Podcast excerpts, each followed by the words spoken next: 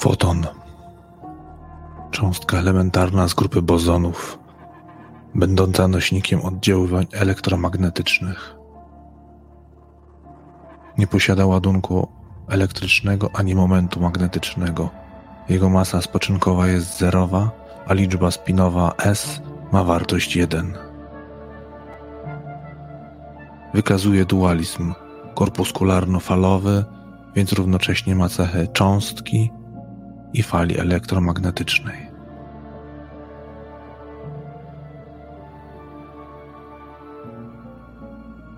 Nazywam się Konrad Gorzelak i przez chwil parę będę głosem w Twojej głowie.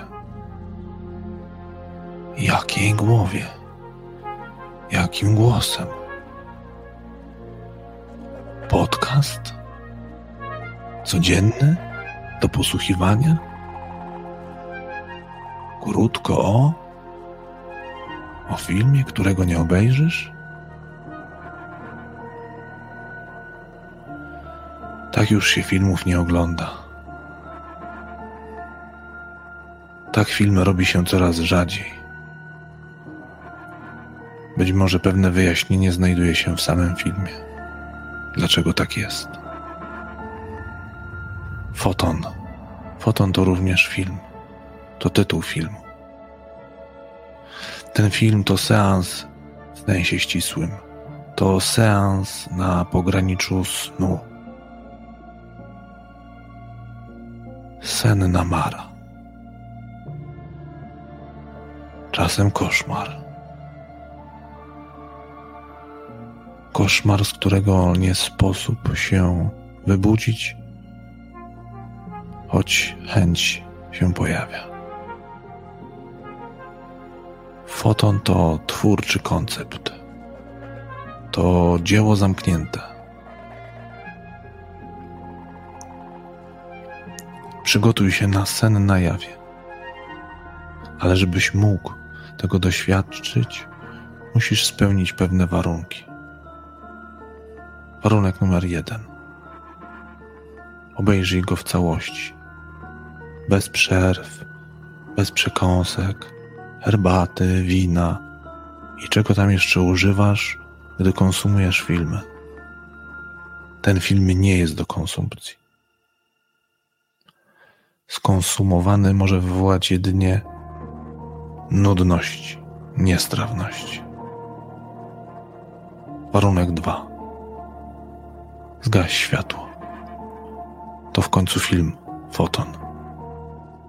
Zgaś światło lub przynajmniej przyciemnij. Warunek 3.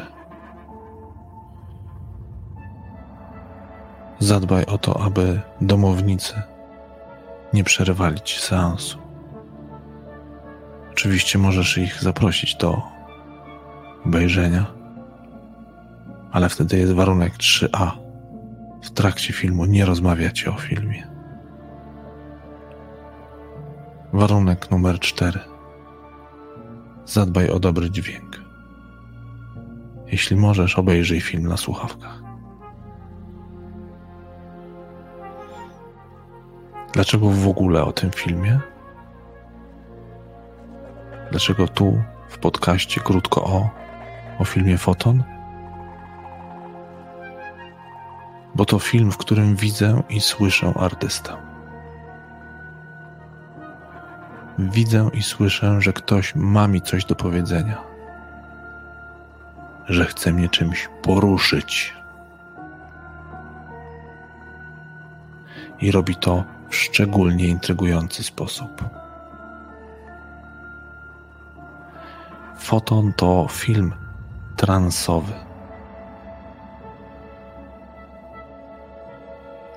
Słyszałeś już o wielu filmach.